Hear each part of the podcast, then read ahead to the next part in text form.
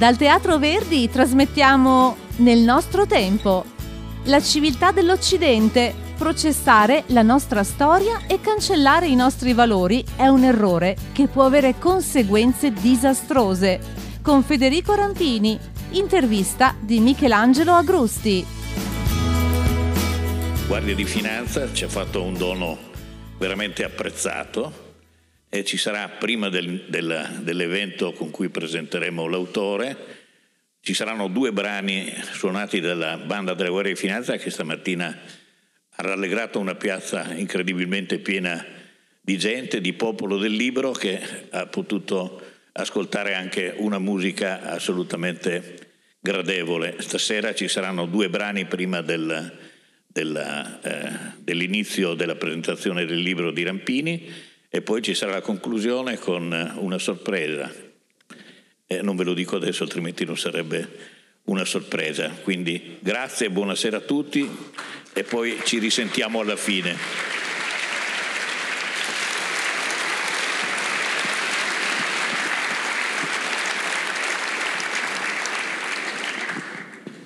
Nessun Dorma, eh, caro Rampini. Beh, è geniale chi ha scelto di suonare il Nessun Dorma prima di una conferenza. Genio puro.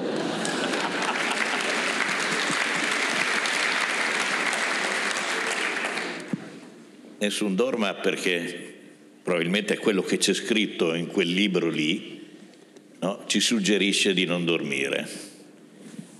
È, è un libro importante, anzi sono due libri che possono essere considerati quasi un unicum, scritti anche temporalmente in un periodo molto vicino. E praticamente partiamo da un attacco che è stato portato ad una nazione, un paese, ma che è un attacco all'Europa, è un attacco all'Occidente, mentre l'Occidente era assolutamente impreparato,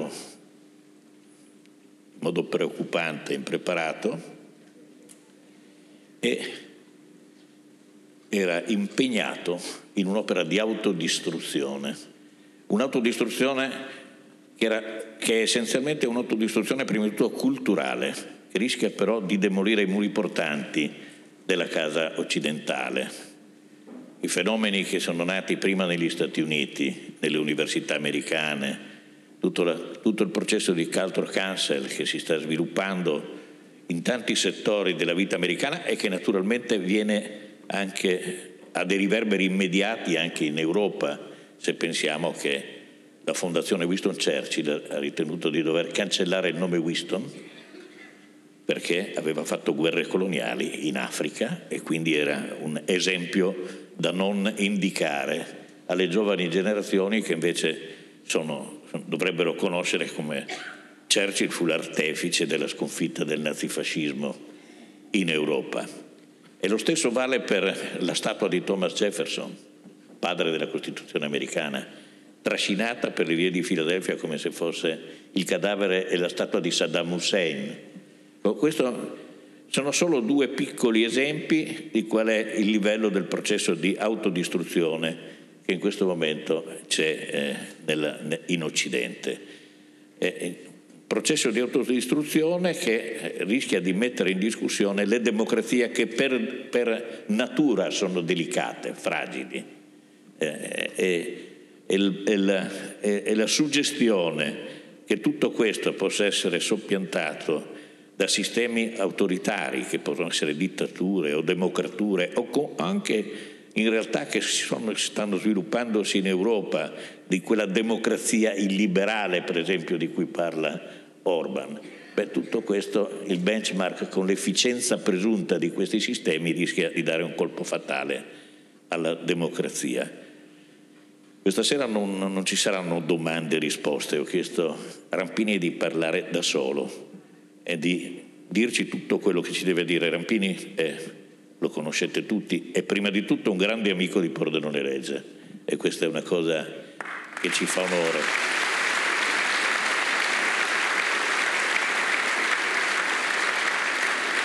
Lui è editorialista del Corriere della Sera, è stato editorialista di Repubblica, ha fatto lezioni di geopolitica in diverse eh, università eh, a livello internazionale, dalla, dalla California alla, alla Cina, alla Bocconi, anche perché il suo modo di parlare di geopolitica è immediatamente comprensibile e non professorale. E quindi questo è ancora più importante perché arriva alla testa e al cuore delle persone che lo ascoltano.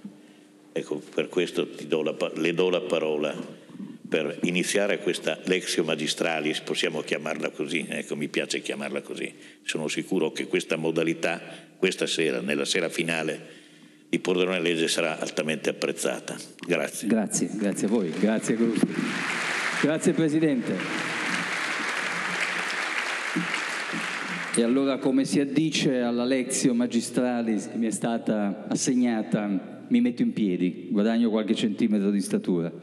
Ehm, e, e, e, colgo volentieri tutte le provocazioni che già il Presidente di Pordenone Legge ha lanciato. Intanto confermo che sono un amico di questo fantastico, meraviglioso festival dedicato ai libri, dedicato a voi lettori, in una città che in queste giornate vibra di cultura, di interesse, di scambio di idee.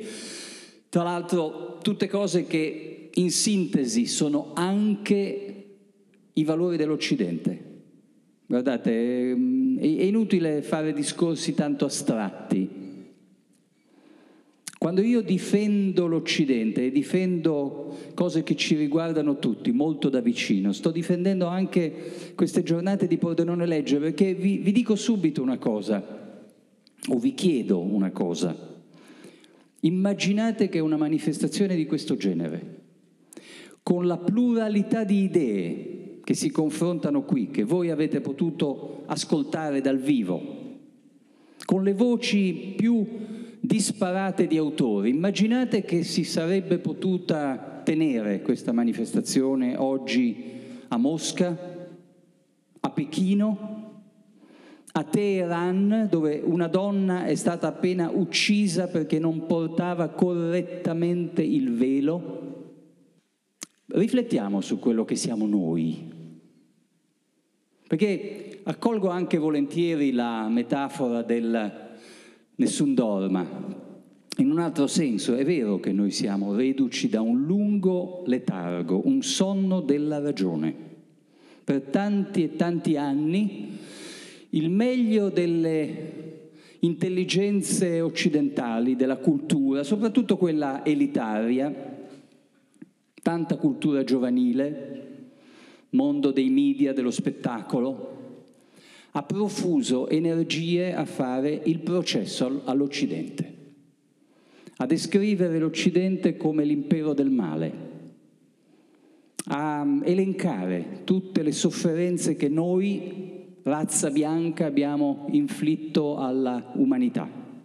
Noi unici imperialisti, noi unici colonialisti, schiavisti, razzisti, xenofobi, sessisti, questo è, la, è, il, è il linguaggio corrente con cui l'Occidente viene descritto.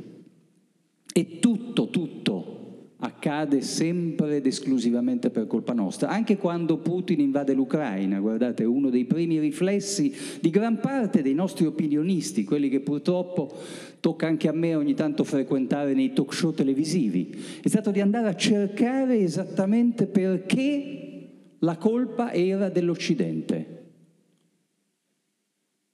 Queste sono, vedete, è una, storia più antica, di, molto più antica della guerra in Ucraina. Eh?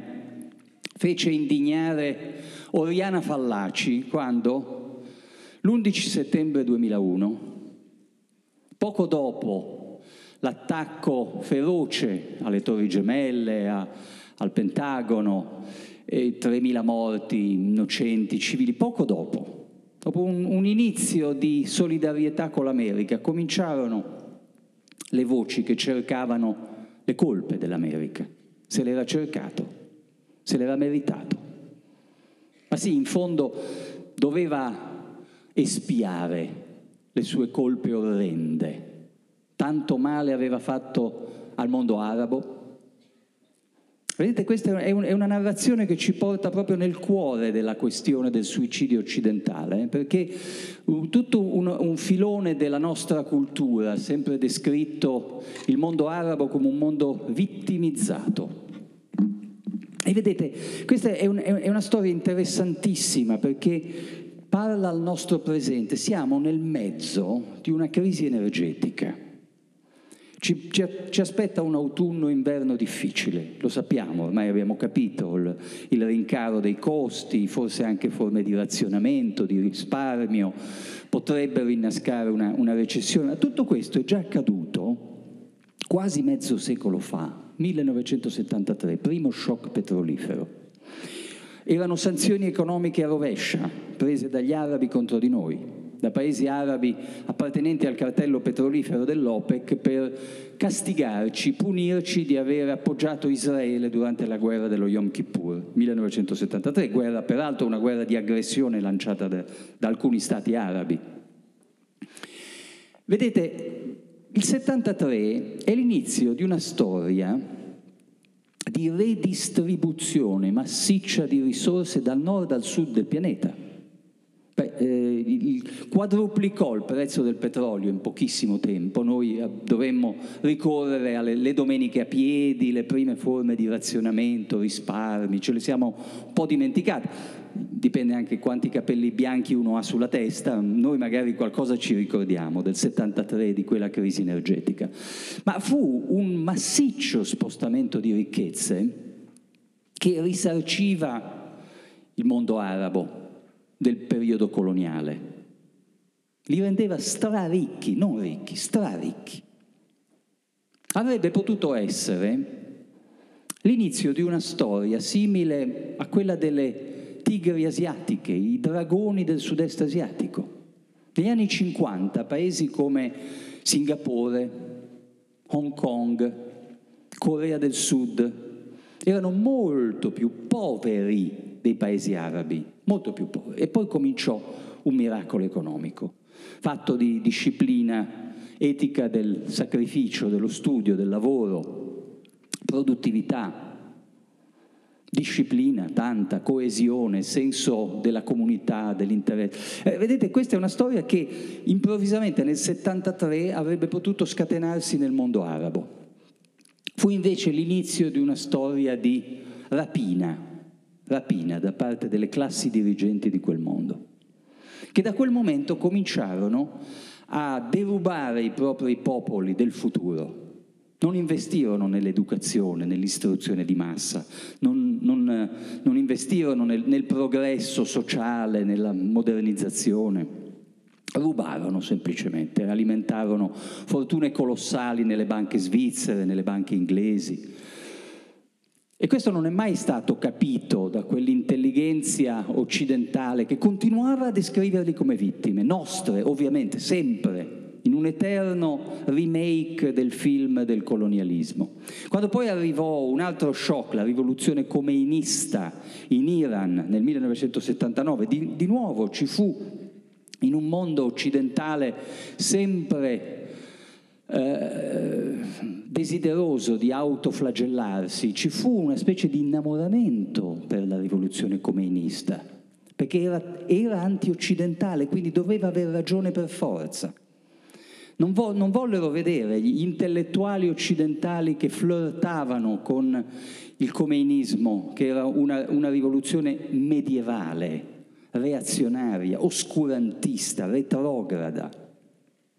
Tutto questo poi coincise con, nello stesso anno, 79, seconda crisi energetica e svolta oscurantista anche nel grande vicino del, dell'Iran, l'Arabia Saudita la svolta della monarchia saudita a favore del clero wahhabita. E da quel momento i petrodollari, che nel frattempo continuavano a scorrere dal nord al sud, dall'occidente verso gli ex paesi coloniali, questi miliardi e miliardi, questi tsunami di petrodollari arricchivano delle classi dirigenti predatorie che per non rendere conto ai propri popoli della grande rapina ai loro danni, continuavano a investire nella propaganda anticoloniale, a descrivere tutti i loro fallimenti, i loro fallimenti, il loro malgoverno come colpa dell'Occidente, fino al punto da finanziare la jihad.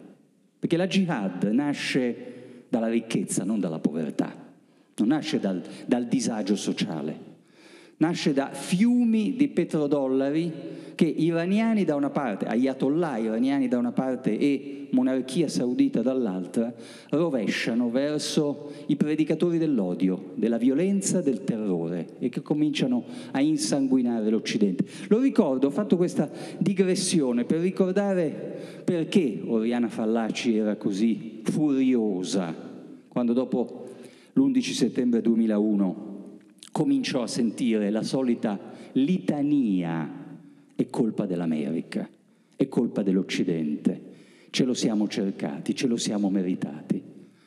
La litania dell'ignoranza, di chi continua a descrivere quel mondo, perfino il Golfo Persico, dove a Dubai ci sono ormai più grattacieli che a New York, come un mondo di vittime della nostra arroganza, del nostro strapotere.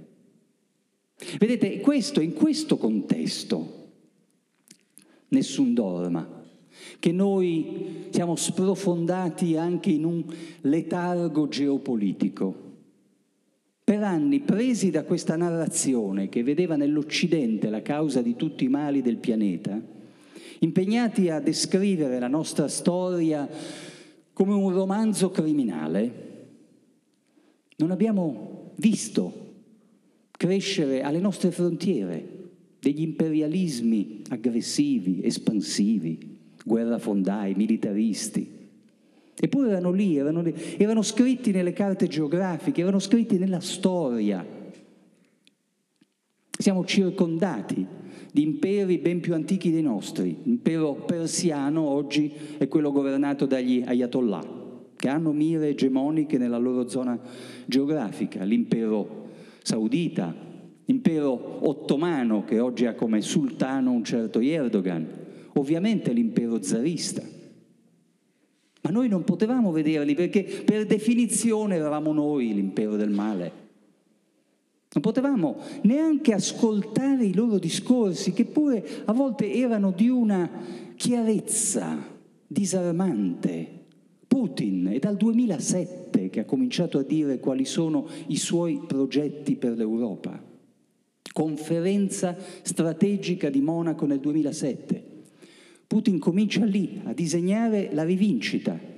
Bisogna cancellare la sconfitta dell'Unione Sovietica, la dissoluzione dell'Unione Sovietica, ricacciare indietro l'Occidente, riconquistare influenza in tutta l'Europa dell'Est, la, espellere la Nato dalla Polonia, dai paesi balti. È tutto chiaro dal 2007, non, non lo ascoltavamo, sono discorsi ufficiali, agli atti, li potete ritrovare tutti.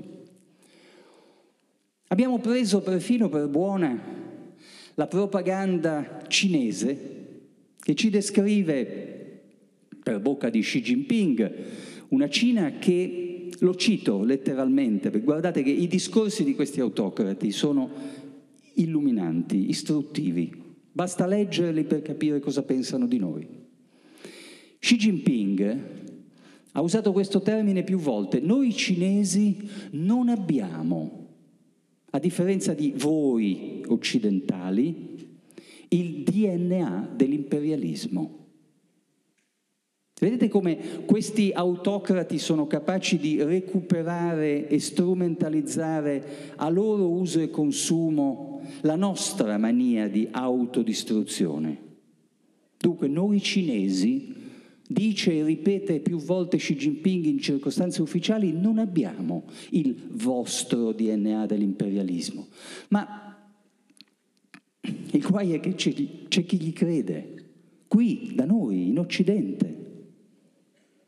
Ho sentito, in, in, in, vi assicuro, in contesti eh, di persone esperte, sostenere che effettivamente bisogna dare atto che la Cina da quando esiste nella sua forma moderna, contemporanea, Repubblica Popolare Cinese fondata nel 1949 da Mao Zedong, non ha mai fatto guerre, mentre gli americani dal Vietnam in poi, un susseguirsi. È tutto falso. È tutto falso, ma è, in, è indicativo, è sintomatico che noi ci beviamo ingenuamente questa propaganda. La Cina nasce nel 49, la Repubblica Popolare, nel 50 invade militarmente il Tibet. Nello stesso anno 1950 partecipa all'aggressione unilaterale, illegale e criminale della Corea del Sud. Nel 62 attacca militarmente l'India. Nel 69 ci sono scontri militari con l'Unione Sovietica lungo il fiume Ussuri. Nel 1979 la Cina comunista invade il Vietnam comunista. Guerra sanguinosissima. Questa sarebbe la nazione che non ha mai fatto guerre. E non hanno il DNA dell'imperialismo, ma guardate una carta geografica della Cina. Un terzo dell'attuale territorio della Cina sono colonie, colonie. Tibet, Xinjiang, Andate nello Xinjiang, un posto meraviglioso dove c'è il deserto del Tamataclan, i luoghi che Marco Polo attraversava, le carovane di cammelli lungo le vie della seta. Nel, nello Xinjiang sono, sono turchi, hanno facce medio orientali, niente a che vedere con la Cina. E poi Mongolia interiore, quelli sono i discendenti di Gengis Khan, un'altra civiltà, un'altra storia Tre delle più grandi province cinesi, un terzo di tutto il territorio nazionale, sono colonie conquistate, soggiogate, dominate dalla Cina. È l'ultimo vero impero coloniale del nostro tempo.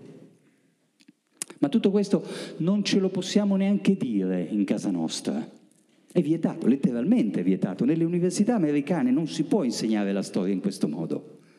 La storia come viene insegnata oggi nelle migliori università americane, quelle che costano 70.000 euro di retta annua, 70.000 euro di retta annua, eh, la storia è diventata lavaggio del cervello, è diventata un indottrinamento sulle colpe dell'uomo bianco. Vedete, questa è una storia, il mio libro Suicidio occidentale. Non è un libro di filosofia, è un libro di, di vita vissuta. Io vi racconto quello che sta accadendo oggi in America, nel mondo della cultura, nelle università dove si formano i giovani, nelle scuole, anche nelle scuole medie, nei licei, nel mondo dello spettacolo, a Hollywood, nel sancta sanctorum del capitalismo digitale, nei consigli di amministrazione di Google, di Apple, di Facebook, di Twitter. Perché oggi è l'establishment che è diventato il più politicamente corretto. Questo io ve lo racconto con esempi, aneddoti, storie vere, storie di vita vissuta e, e vi avviso, perché questo è un, è un libro denuncia ed è un libro allarme per voi, a vostro uso e consumo. Guardate che tutte le mode americane arrivano sempre in Europa, regolarmente, è una, è una regola implacabile, che dal centro dell'impero alla periferia dell'impero finirete per avere gli stessi problemi che abbiamo noi in America. E allora vi faccio qualche esempio proprio di vita vissuta, eh? quadretti di vita quotidiana negli Stati Uniti di oggi, perché dovete sapere quello che vi aspetta. E prendo un esempio da una, una festa, una festa nazionale, che si chiama Columbus Day quella che da un presidente molto progressista, il più progressista di tutti i presidenti americani, Franklin Roosevelt, fu istituita come festa nazionale nel 1934 per dare una giornata dell'orgoglio agli italoamericani, un giorno in cui celebrare la nostra integrazione nella società americana, il giorno di Cristoforo Colombo. Oggi, nell'America di oggi, Columbus Day è il giorno in cui dobbiamo fare finta di non esistere, vergognarci di essere italo-americani, perché siamo discendenti di un mostro. Siamo in qualche modo legati a una specie di Adolf Hitler, colui che pianificò lo sterminio finale dei nativi, e nelle scuole si insegnano queste cose, nelle scuole, vedete, una, una, una normale lezione di storia barra educazione civica in una scuola media o liceo pubblico americano, vede delle scene come questa, un insegnante che separa i, gli allievi in gruppi etnici, individua i bianchi come i discendenti degli sterminatori, i discendenti di una civiltà aggressiva che venne in America fece fuori la popolazione originaria, importò lo schiavismo, importò forme di sfruttamento brutale, il capitalismo, l'orrore, insomma. E c'è qualcosa nella razza bianca, una specie di tara genetica di cui anche questi ragazzini che sono in classe oggi devono, devono curarsi, devono espiare delle colpe ancestrali della loro specie. Mentre nella stessa classe, se ci sono dei figli di immigrati messicani, quelli sono identificati come le vittime, che hanno diritto a risarcimenti per tutto quello che la loro gente ha subito ad opera nostra.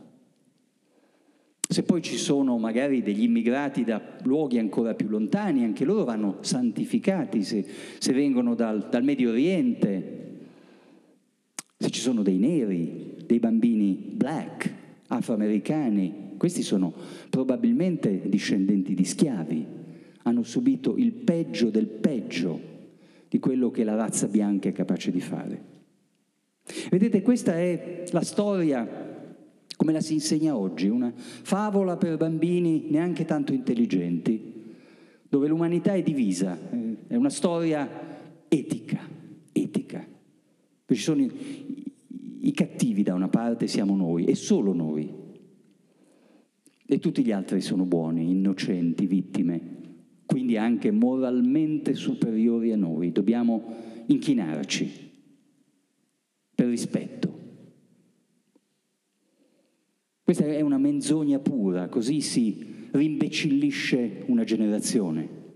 È tutto falso, a cominciare dalla storia di Cristoforo Colombo, il quale non ha pianificato nessuno sterminio, credeva di essere arrivato in India non in America, è stato brevemente governatore dell'isola di Spagnola, ha fatto delle cose orribili, è stato denunciato dai suoi stessi compatrioti, processato, schiaffato in carcere, ma ha avuto una carriera politica brevissima e irrilevante. Poi sono arrivati i veri conquistatori, dei militari che erano spagnoli, erano portoghesi, combattevano, certamente quando potevano facevano fuori la popolazione indigena, ma non è così che gli indigeni sono scomparsi, perché sono scomparsi per una ragione molto, ma molto più interessante e istruttiva, che andrebbe insegnata alle giovani generazioni di oggi, ma non si può insegnare, cioè sono scomparsi per una guerra batteriologica mai dichiarata e inconsapevole, perché noi bianchi eravamo portatori di germi contro i quali eh, loro non avevano nessuna immunità, nessuna autodifesa naturale, in quanto quelle malattie non esistevano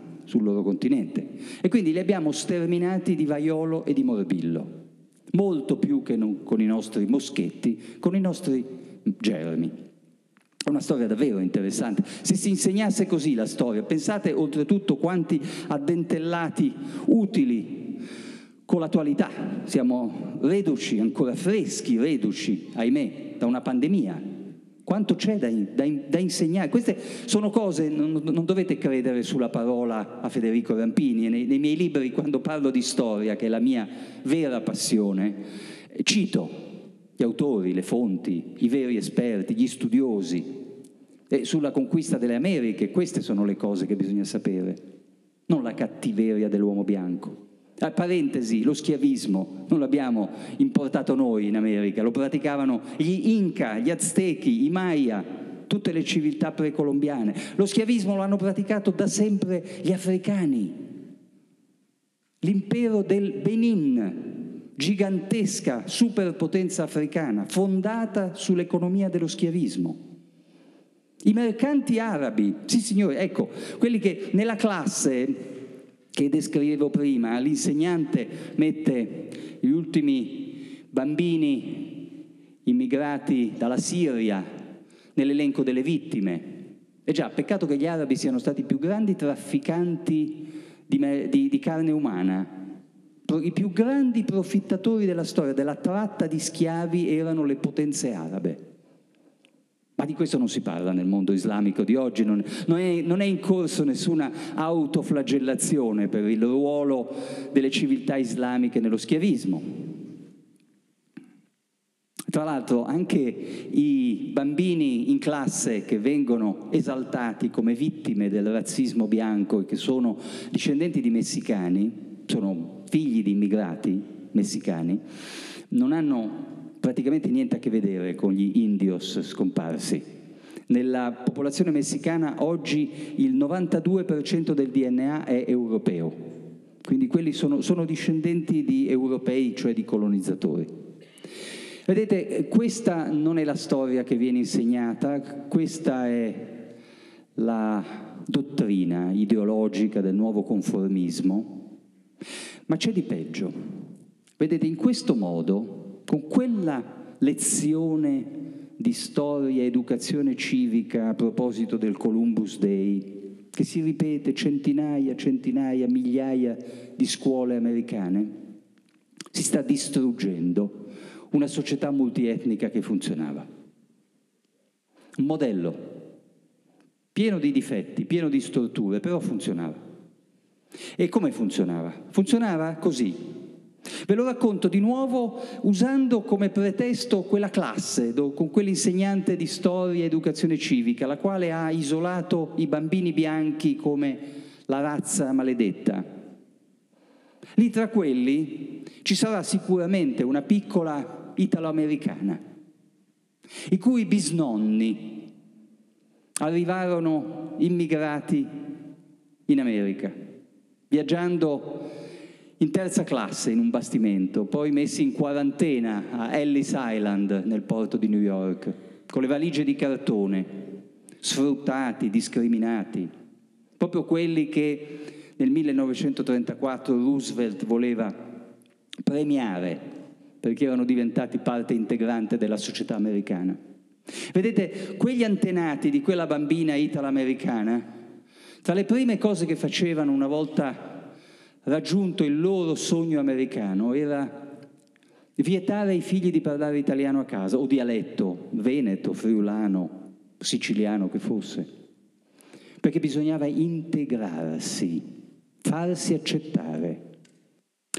Io ho un altro aneddoto di vita vissuta, 22 anni fa, la prima notte del mio arrivo a San Francisco, trasloco, l'inizio della vita ufficiale come residente americano, poi più tardi avrei preso la green card, poi la cittadinanza, proprio l'inizio della mia vita americana. La prima sera, per uno sbaglio, scattò la sirena antifurto nel nostro appartamento e arrivò una volante della polizia e uscirono da quella, da quella auto eh, tre agenti, una pattuglia, che per me fu una specie di rivelazione.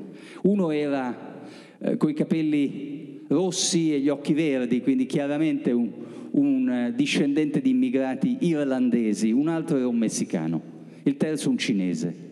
Una fotografia perfetta della società di San Francisco, molto molto multietnica, ma anche un messaggio. Eh, quella composizione delle forze dell'ordine era anche un modo di dire al nuovo arrivato, Nessuno ce l'ha con te per il colore della tua pelle, tant'è vero che i tuoi simili fanno parte anche delle forze dell'ordine. E poi un altro messaggio subliminale, ma altrettanto importante ai nuovi arrivati. L'America è un paese ricco di opportunità. Se hai talento, se hai voglia di lavorare, puoi farcela, puoi realizzare il tuo sogno americano, però devi rispettare le leggi del paese. Stiamo trasmettendo nel nostro tempo. La civiltà dell'Occidente. Processare la nostra storia e cancellare i nostri valori è un errore che può avere conseguenze disastrose. Con Federico Rampini. Intervista di Michelangelo Agrusti. Devi rispettare le regole del posto. Se non lo fai, troverai anche qualcuno dei tuoi con lo stesso colore della pelle, lo, che ti disciplinerà. E questa è la storia della società multietnica che funziona, dove i nuovi arrivati vengono cooptati anche dentro la classe dirigente, dentro le istituzioni, dentro le forze dell'ordine, la polizia, la magistratura, per tutelare gli interessi di queste nuove comunità etniche, ma anche per disciplinarle.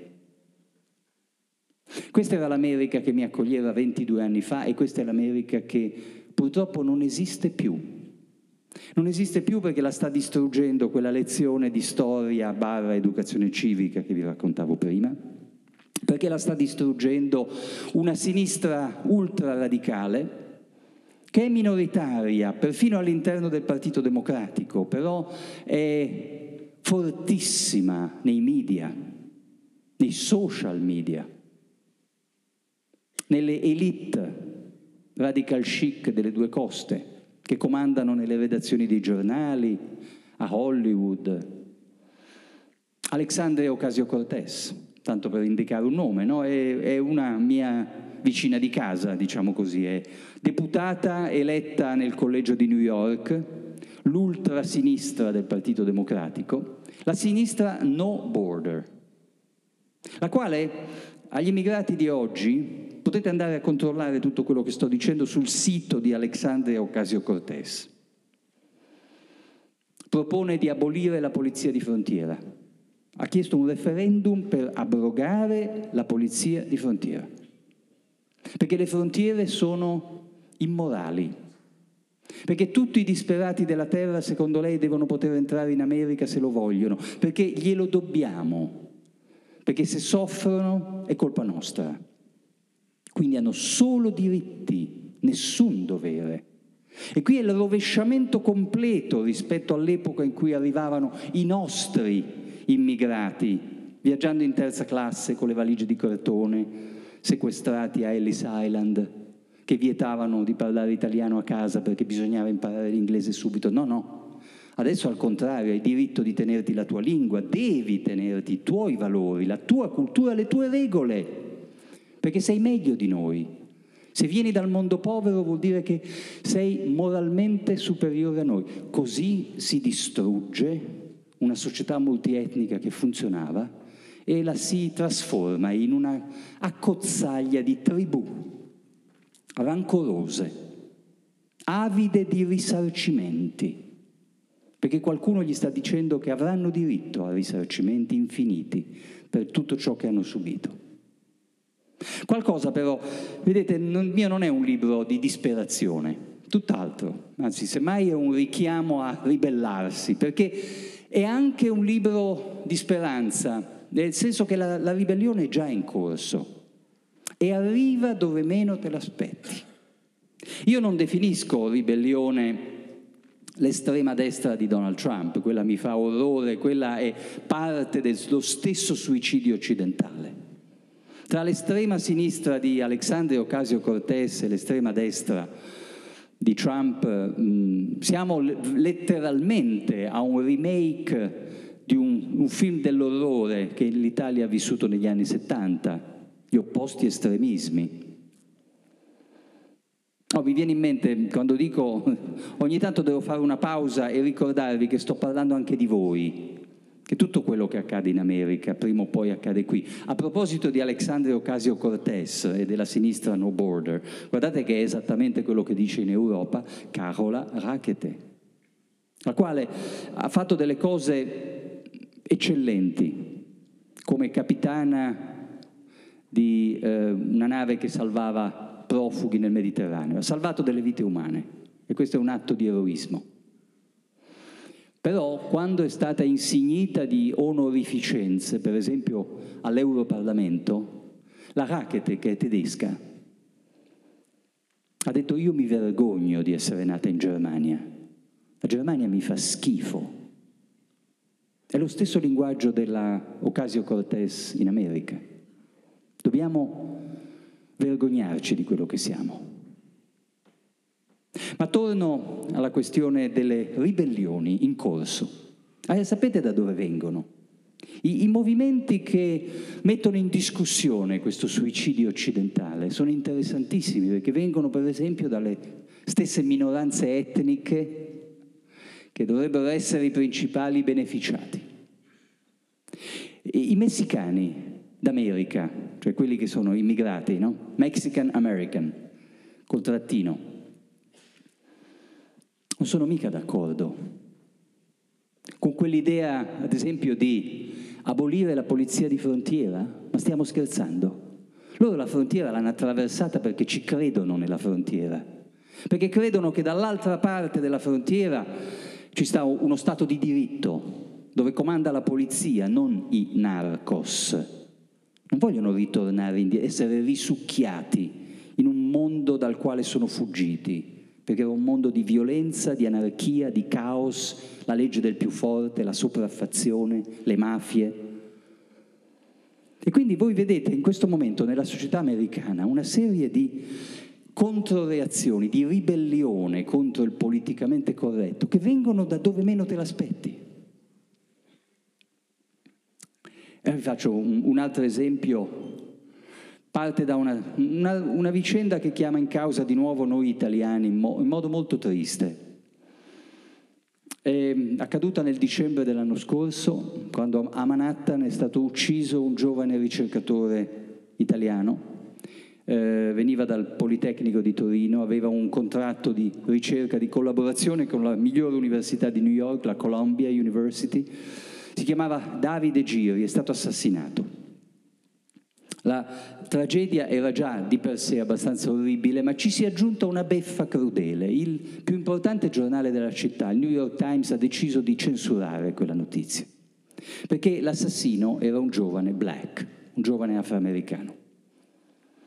Se fosse stato l'inverso, se un giovane nero fosse stato selvaggiamente ucciso nel cuore di Manhattan da un bianco, il New York Times, che è uno dei giornali più politicamente corretti, avrebbe sguinzagliato i suoi migliori reporter investigativi per scavare dietro la vicenda, scoprire retroscena, vedere se per caso quel bianco era un, un suprematista, un razzista, un, un filo Trump, che magari su Facebook aveva accumulato discorsi di odio verso i neri, ma se era al contrario la notizia non interessava. Tanto più che si è scoperto che l'assassino, un giovane nero, era un pregiudicato, un criminale, membro di una gang violentissima che vive di narcotraffico. Era già stato autore di crimini violenti, crimini di sangue, ma regolarmente liberato perché la procura di Manhattan, una magistratura elettiva di estrema sinistra, con il sostegno del New York Times, teorizza che se un delinquente è di colore, se appartiene a minoranza etnica, allora è una vittima. È sicuramente la vittima di un razzismo sistemico che impregna tutta la società americana e quindi non è giusto metterlo dietro le sbarre. Non ha importanza la sorte delle vittime. E quindi, quindi, la censura del New York Times. E allora eh, io questa storia l'ho, l'ho descritta, l'ho denunciata sul Corriere della Sera, ci fu interesse un po' in tutto il mondo. Ricordo in particolare la stampa tedesca che riprese i miei articoli e mi intervistarono, giornali autorevoli, Frankfurter Allgemeine Zeitung, eh, Süddeutsche Zeitung, e i colleghi tedeschi telefonarono alla redazione del New York Times per avere spiegazioni, silenzio totale. Quello che però è accaduto, vedete, sullo sfondo c'è una New York che ritorna ad essere una città più pericolosa, più violenta, più insicura, perché dopo l'estate del 2020, dopo quel orribile orribile gesto di razzismo che fu l'assassinio di George Floyd da parte di un poliziotto bianco, contro cui giustamente l'America intera scese in piazza, indignata per l'orrore. Però dopo, poco dopo, quella protesta antirazzista sacrosanta, doverosa, è stata dirottata da una frangia di sinistra estrema radicale, il movimento Black Lives Matter, che ha cominciato a legittimare ogni sorta di controviolenza. Gli assalti ai negozi, i saccheggi nei centri delle città, messi a ferro e fuoco. Questo ha portato anche una campagna per togliere fondi alla polizia. Diversi sindaci democratici si sono piegati al nuovo slogan Defund the Police, togli fondi alla polizia. E la polizia si è ritirata. La polizia ha deciso di non fare più il suo lavoro in tanti quartieri dove si è sentita delegittimata, dove se arrestava un giovane di colore in flagranza di reato c'erano attorno 20 telefonini per riprendere la scena e documentare eventuali abusi. La polizia ha smesso di fare il suo lavoro. Risultato, più 30% di omicidi nell'ultimo biennio nella sola New York. Va peggio a Chicago, Filadelfia, Portland, San Francisco, Oakland. E allora sapete dov'è che comincia la controreazione? Da loro, dai black, dagli afroamericani. Non ne possono più di vivere in quartieri dove il controllo del territorio è tornato in mano alle gang, in nome dell'antirazzismo. Non ne possono più. A New York ha eletto Eric Adams come sindaco, che è un afroamericano, un black, ma ha anche lavorato per vent'anni nel New York Police Department. È un ex poliziotto, stato un ufficiale, ha indossato la divisa e ha promesso di riportare la polizia per le strade, perché questo gli chiedono i suoi i suoi. Lui non è stato eletto con una maggioranza di voti nei quartieri ricchi, radical chic come Manhattan, lui ha preso un plebiscito nel Bronx, nelle zone più povere di Brooklyn e Queens e Staten Island, dove sono i commercianti afroamericani che vengono taglieggiati quotidianamente dallo spacciatore dell'angolo che è diventato il capo del quartiere. Ecco dove sta cominciando la rivolta contro il politicamente corretto. Ma anche qui un altro, un altro pezzo di rivolta riguarda il mondo della... Poi eh, il Presidente mi tirerà le orecchie se sono troppo lungo, eh, perché non, eh, non voglio esagerare nella vostra...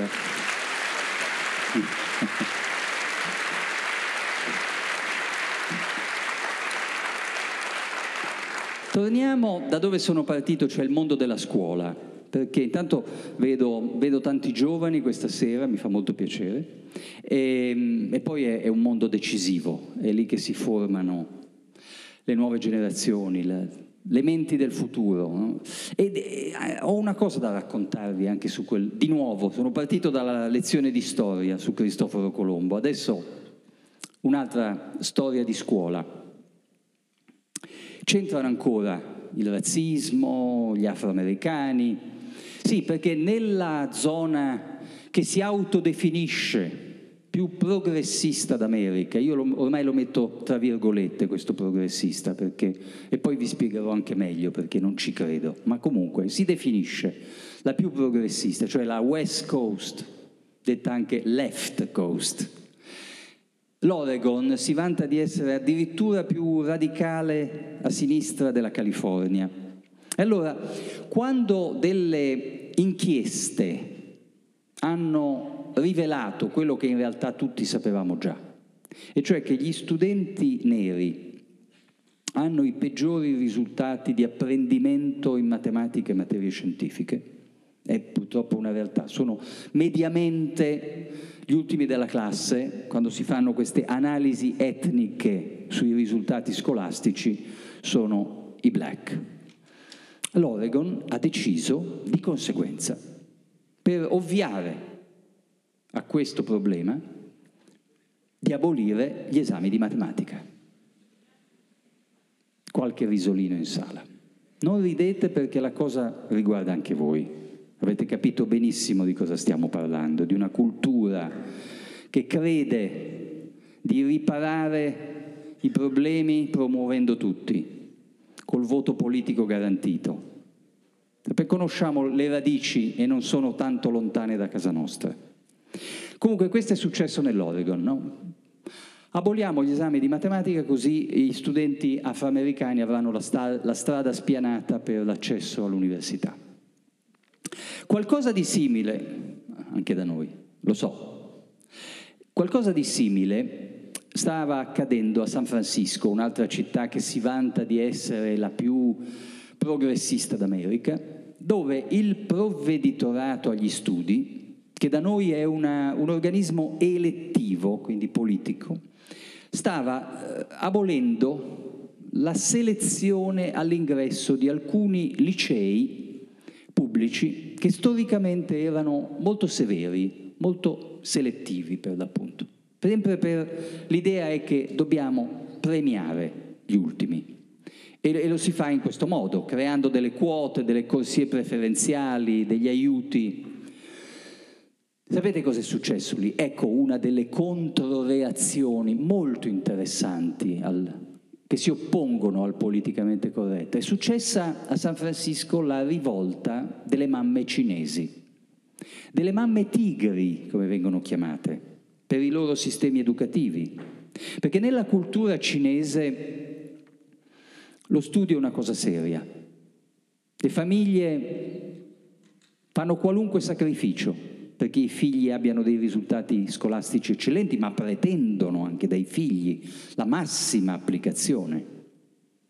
Etica del sacrificio, rispetto delle istituzioni scolastiche, rispetto delle gerarchie, delle autorità dei professori principi sacri nella cultura confuciana dei cinesi, i quali arrivarono in America in catene, come i neri. Sì signori, nel 1848, quando cominciò la costruzione della ferrovia transcontinentale, quella che unì San Francisco a New York, erano i coolies, schiavi cinesi, a lavorare alla ferrovia. Ne sono morti tanti.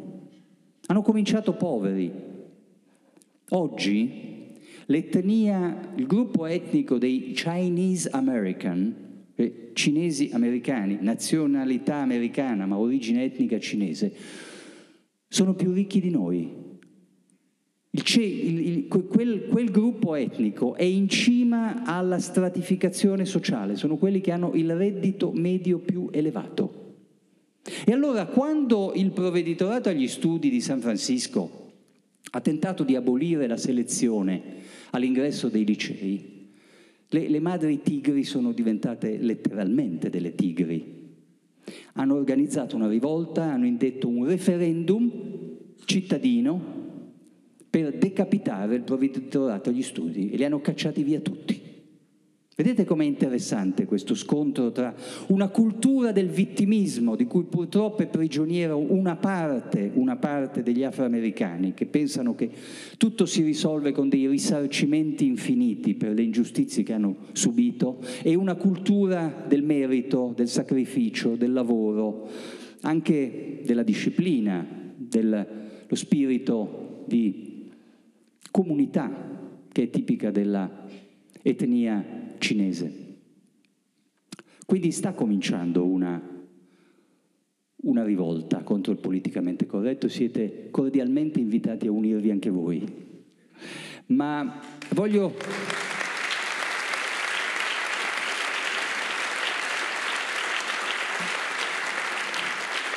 Quanti minuti mi restano per, per, perché il nessun dorma non scatti come una specie di profezia? Bene, ci saranno degli organizzatori, nel, nel, gli, angeli. ecco, a un certo punto vedremo un angelo svolazzare, vuol dire che devo andarmene via di corsa.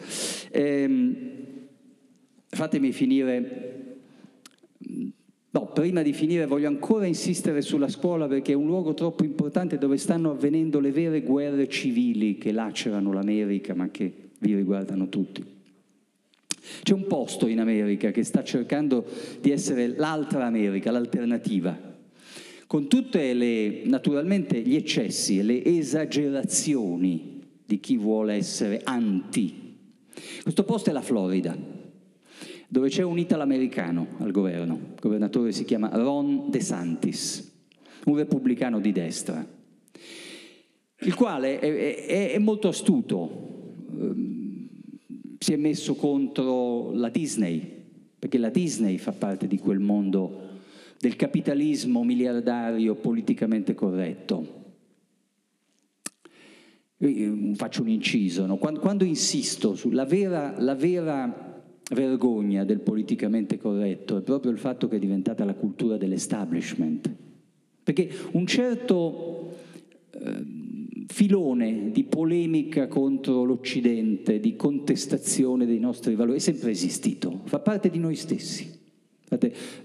Quando diciamo che dobbiamo essere fieri di essere occidentali, dobbiamo anche includere il fatto che nei nostri valori c'è l'autocritica permanente, c'è questa dialettica per cui siamo liberi di dissentire da noi stessi. Sono anche quel valore di essere contro Ce l'abbiamo sempre avuto, però la differenza oggi è che quella che negli anni 60 era la controcultura, oggi è al potere. Oggi siede nei consigli di amministrazione di aziende che valgono migliaia di miliardi in borsa. C'è una nuova generazione di capitalisti che ha deciso di essere i paladini di tutti i diritti delle minoranze, in California si è discussa una, un disegno di legge per mettere le quote di transgender nei consigli di amministrazione delle multinazionali. E naturalmente sono loro che salveranno l'ambiente, che il digitale ha questo argomento oggi per reclutare i migliori talenti dalle università. Venite a lavorare da Google, noi salveremo il pianeta.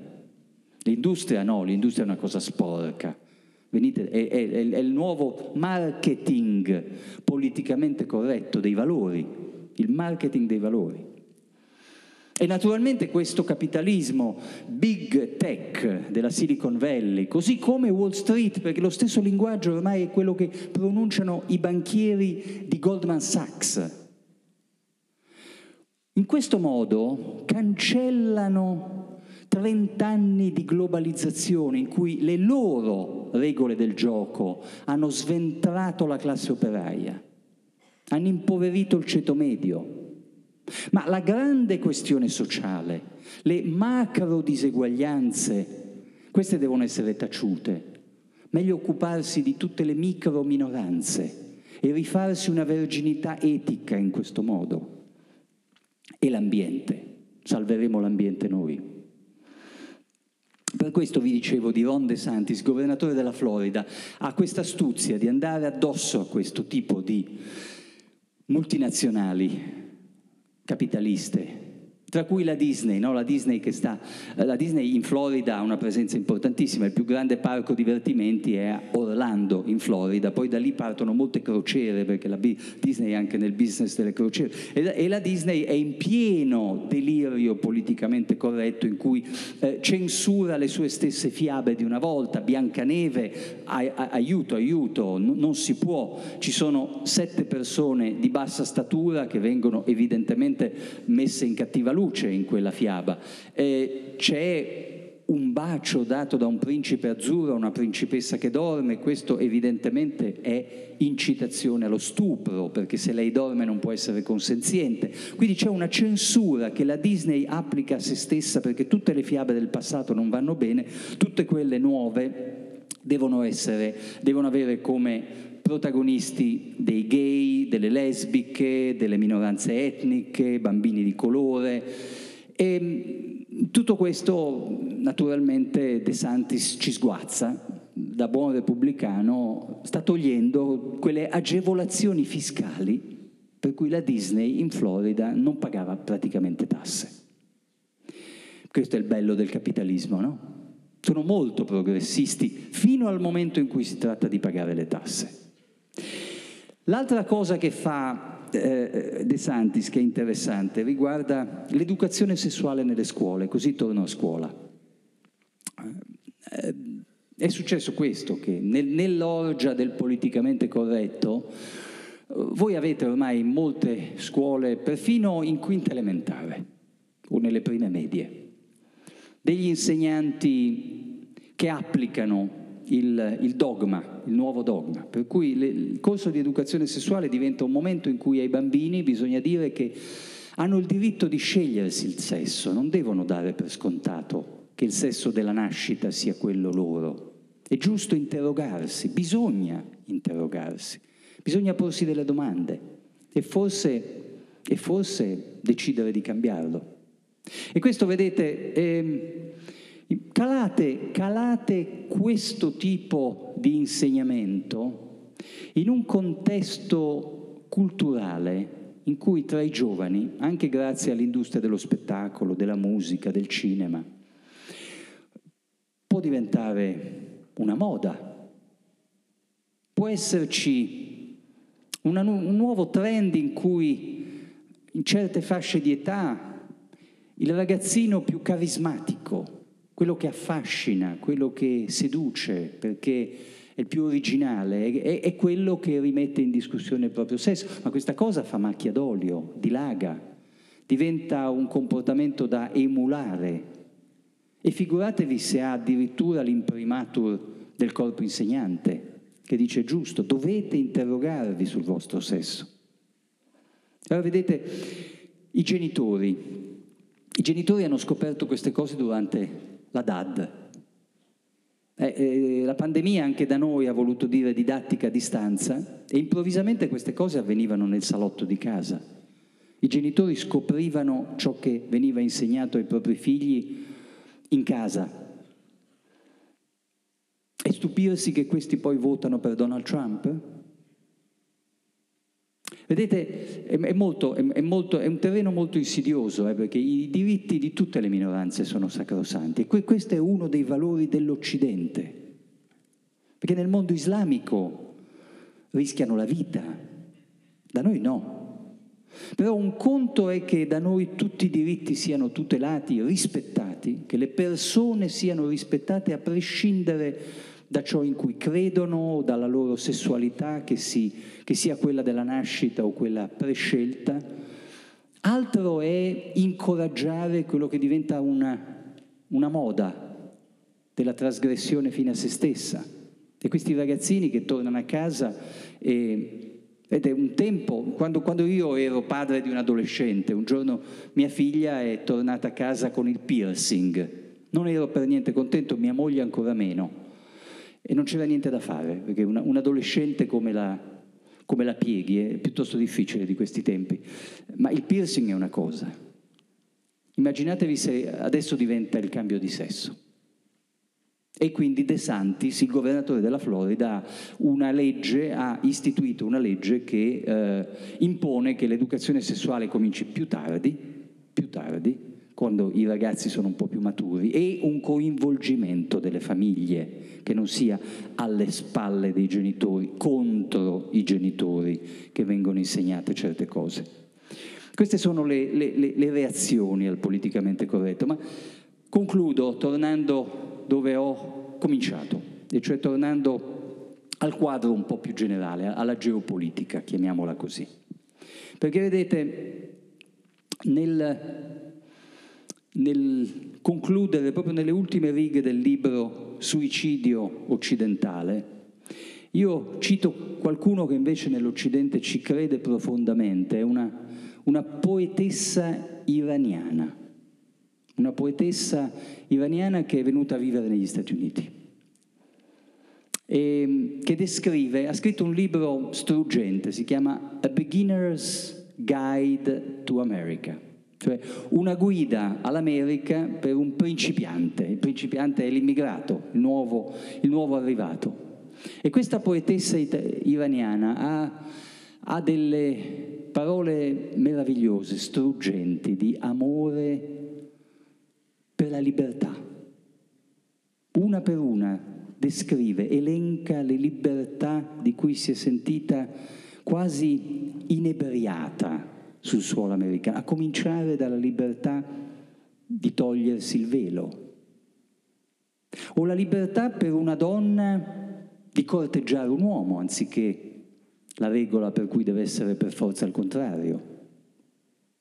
Le elenca in modo molto, molto dolce, molto lieve, ma con quell'amore della libertà che a quanto pare è diventato una prerogativa di quelli che non ce l'hanno o che l'hanno riguadagnata di recente dopo che gli era stata negata a lungo.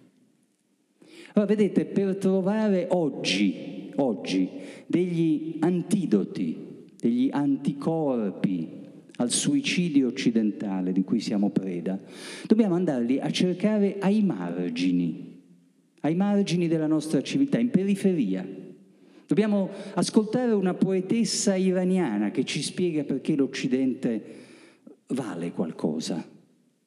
O dobbiamo guardare l'esempio di quei ventenni dietro le sbarre a Hong Kong, cinesi, cinesi di Hong Kong, ragazzi che rischiano di finire la vita in carcere, perché osarono un giorno scendere in piazza a chiedere quei diritti universali che sono stati definiti come tali da due rivoluzioni, americana e francese accadute a due anni di distanza l'una dall'altra, prima in America e poi in Francia alla fine del Settecento.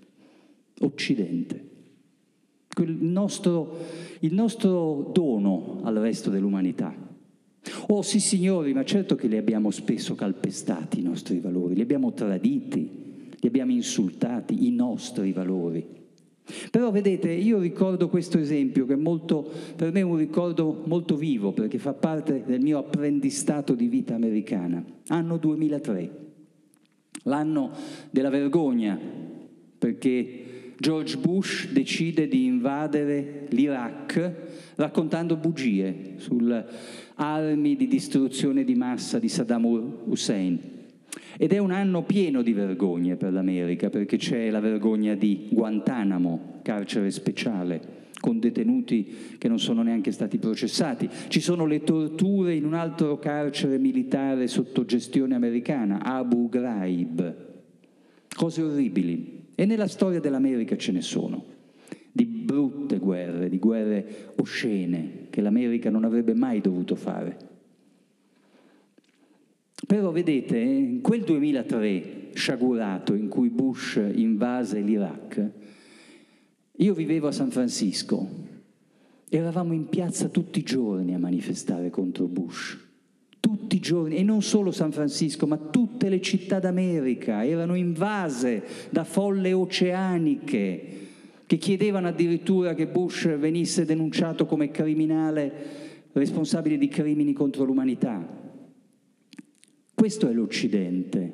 Facciamo, abbiamo fatto anche cose orribili, certo, però dentro di noi è scattata la ripulsa, la condanna, la ribellione. Io mi sono chiesto dove erano le piazze piene quando Putin ha invaso l'Ucraina, ma non mi riferisco alle piazze russe.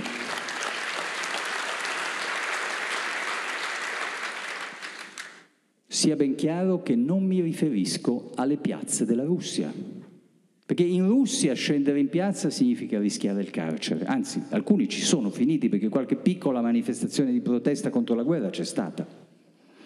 No, io mi riferisco alle nostre, alle nostre piazze, che quando gli americani fanno una guerra orribile si riempiono, quando altri lo fanno c'è qualche manifestazione solitamente contro la Nato perché non dia armi all'Ucraina.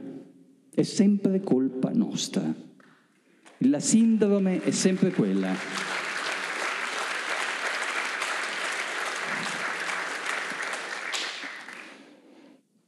E allora tra gli anticorpi, tra gli anticorpi contro il suicidio occidentale, aggiungiamoci l'ultimo, è il comportamento del popolo ucraino. Ancora una volta dobbiamo andare alla periferia della nostra civiltà, nelle zone che ne sono quasi escluse, per trovare degli esseri umani che sono in questo preciso momento disposti a sacrificare la vita, la vita, per proteggere, certo, le proprie famiglie, le proprie case, la propria terra natale, ma anche il proprio diritto di essere parte della nostra famiglia occidentale, con tutti i suoi valori. Grazie.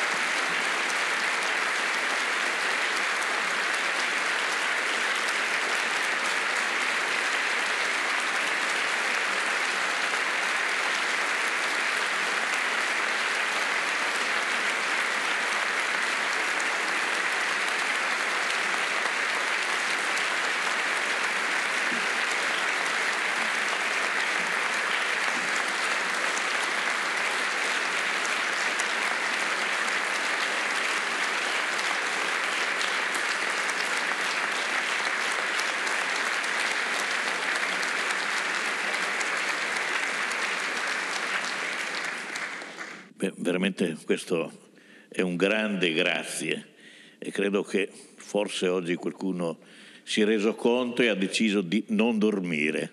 Ecco, quindi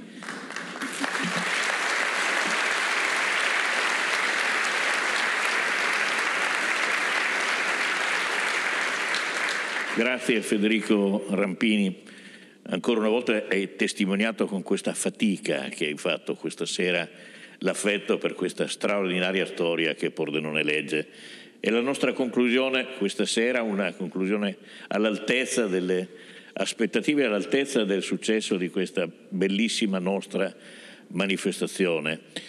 Eh, Pordenone oggi era per le strade, anche la sua provincia era dentro la città, anche tanta gente fuori da questa regione era dentro la nostra città e il popolo di Libri si è rimesso in moto, è un popolo straordinario, unico, l'unicità di, di Pordenonegge è questa cosa qua. Ecco, io credo che ci ritroveremo il prossimo anno per un'altra edizione dove ci metteremo ancora delle cose, delle cose nuove e ci troveremo forse più svegli di quanto non siamo stati fino adesso.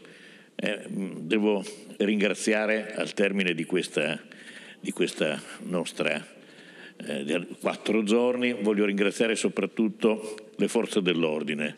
Sono state discrete, capaci, gentili, efficienti, le faccio, le faccio al prefetto a nome di tutte le forze dell'ordine.